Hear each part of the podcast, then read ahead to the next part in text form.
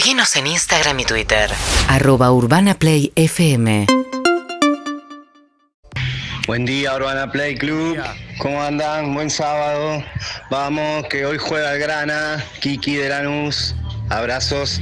Kiki de Lanús, oyente de la primera hora de Urbana Play Club. Bien amigos, arrancó la Fórmula 1, una temporada eh, que me parece que va a ser increíble, Mariana. Acá somos muy fanáticos. Pasó el Gran Premio de Bahrein, pasó el Gran Premio de Arabia Saudita y nosotros tenemos al número uno. Sin lugar a dudas. Al más grande de todos, Fer Tornelo. Fer, bienvenido a la temporada 2022 de Urbana Play Club. ¿Cómo estás? Bien, Martín, buen día. Bueno, muchas gracias. El uno es Max Verstappen, ¿eh? que lleva el uno en el auto. Eh, el, el campeón, que bueno, eh, junto con la- los chicos de Ferrari están arrancando una temporada que parece que va a ser tan buena como la anterior. Bueno, sí, recién lo decíamos, ¿no? Arrancaron en Bahrein, Ferrari aplastante Sí. victoria en Bahrein, 1-2, eh, y parecía que se iba a comer a, a todos los chicos crudos, sobre todo por la velocidad que tenía esa Ferrari, pero de repente vino Arabia Saudita y eh, el que andaba realmente rápido en las rectas y no tanto así en las curvas era el Red Bull de, de Max Verstappen, El ¿no, campeón. Fer? Sí, invirtieron los papeles. La verdad que en la segunda carrera en Arabia invirtieron lo que estaban haciendo en la primera, ¿no? Red Bull fue siempre, siempre, a lo largo de todos los años, un auto donde que ganaba en las curvas, con muchísima velocidad de curva, que la realidad es donde se ganan las carreras. Pero bueno, Arabia es un circuito muy particular, allí se dieron vuelta las situaciones. Ferrari cargó un poco, o mejor dicho, cargó más el auto para las rectas, no iba tan rápido y andaba mejor en las curvas. Y bueno, y Red Bull hizo la de Ferrari a la inversa, es decir, andaba más rápido en la recta. Y finalmente, bueno, ustedes vieron con el auto de seguridad, después el tema del DRS, ese famoso con el que se pasan en las rectas. eh, finalmente, Verstappen, que se manejó todo ese día también, Sí. le pudo ganar a Leclerc, que parecía que iba a ser otra vez el ganador de la carrera, ¿no? Así que bueno, arrancó bien. Y sobre todo está el interés de, de los tifosi, ¿no? De los hinchas de Ferrari que vienen postergados hace muchos años. Y bueno, este año están viendo que el auto está muy firme, va muy rápido y que bueno, que va a ganar muchas carreras, ¿no? ¿Qué, qué opinás de- del circuito de, de, de Jeddah? Me parece que, o sea, si, si, si le dan a elegir a los pilotos, no vuelven nunca más a correr ahí, ¿no? Porque me parece, o sea, eh, eh, entiendo, me encantan los circuitos rápidos, pero esto me parece que ex- excede lo peligroso. Sí, a mí también. Los circuitos rápidos son los que más me gustan, pero este es un callejero con un montón de curvas ciegas que no se ve lo que hay detrás. Eh, para mí este circuito es imposible, no debería estar en el calendario.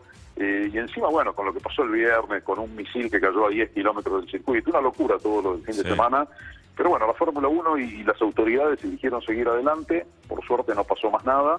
Eh, y con respecto al circuito, para mí hay un par de circuitos en el calendario que no son reglamentarios. Este es uno porque no se puede correr a esa velocidad entre paredes con tantas curvas ciegas, es decir, que cada piloto no ve lo que hay cuando dobla del otro lado. O sea, en auto parado es muy difícil evitarlo. Sí. Eh, y el otro circuito es el de Azerbaiyán, que siempre digo desde que se estrenó la Fórmula 1 que es antirreglamentario porque tiene una curva, la curva número 7, lo que va de la 7 a la 8, con 7 metros de ancho la pista, cuando el reglamento exige 12 metros de ancho Claro. como mínimo.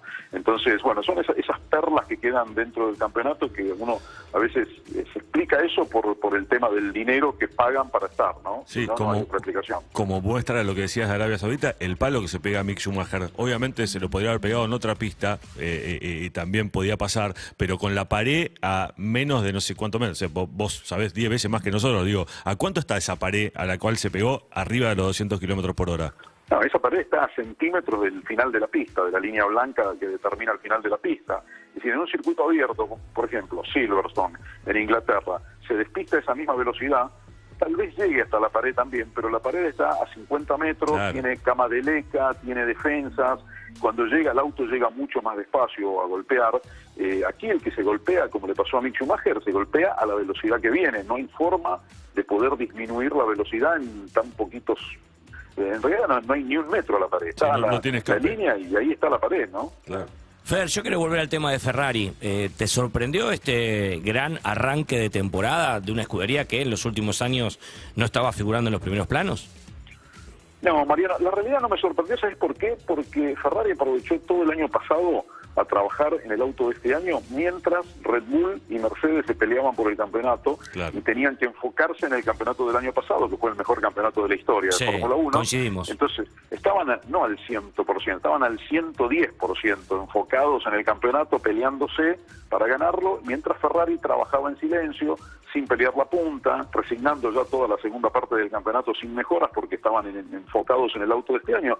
Así que la realidad es que no es una sorpresa. Lo que pasa con Ferrari es que mucha gente no le cree porque muchos años fueron muy rápidos en los test de pretemporada y después cuando llegó la temporada estaban lejos. Pero este año no, este año se ve que trabajaron bien, tienen un auto espectacular. Yo te digo que es un auto para ganar varias carreras y creo que van a pelear con Red Bull mucho, ¿no? Y sobre todo después si, si Mercedes logra descontar esta desventaja que tiene, bueno, serán tres equipos peleando. Claro. Pero yo creo que esto del comienzo entre Ferrari y Red Bull los marca a ellos dos como favoritos para el campeonato. Sí, a mí, me- a mí particularmente me sorprendió porque teniendo en cuenta la, la- la gran década del 2000 que tuvieron con tantos títulos de constructores, creo seis o siete, después no aparecieron en la, en la que siguiente y bueno, que arranquen así esta, mejor, así le da competencia a las otras dos escuderías que venían ganando todo. Sí, sí, este año hay un, detalle técnico que también eh, cambió un poco las cosas. No es solamente la parte aerodinámica, tampoco solamente son las ruedas de 18 pulgadas que pusieron en vez de las de 13 pulgadas que tenía el año pasado. Hay un tema con el combustible. El combustible obligatorio para este año es uno que denominan E10. Eh, el E10 es por etanol 10% que le tienen que poner, es decir, ya no puede ser un 100% de los combustibles que tenían el año pasado, ahora tiene que haber un 10% de etanol Claro. en la nafta. Y eso parece que Ferrari trabajó muy bien, logró más potencia y los demás perdieron potencia, sobre todo Claro. Mercedes perdió potencia. Eh, Red Bull con su motor Honda no perdió, pero Mercedes sí perdió mucho y bueno, y ahí se está notando porque no es solamente el equipo Mercedes, son todos los motorizados por Mercedes, McLaren, Williams, eh, Aston Martin, todos los que usan ese motor están para atrás en este campeonato. Sí, así como los que usan el motor Ferrari como Ferrari y Haas andan como Claro. Sí, sí, eso y Alfa Romeo, están todos para Claro. adelante, ¿no? Los tres equipos fueron para adelante, Red Bull se mantuvo y todos los impulsados por Mercedes se fueron para atrás.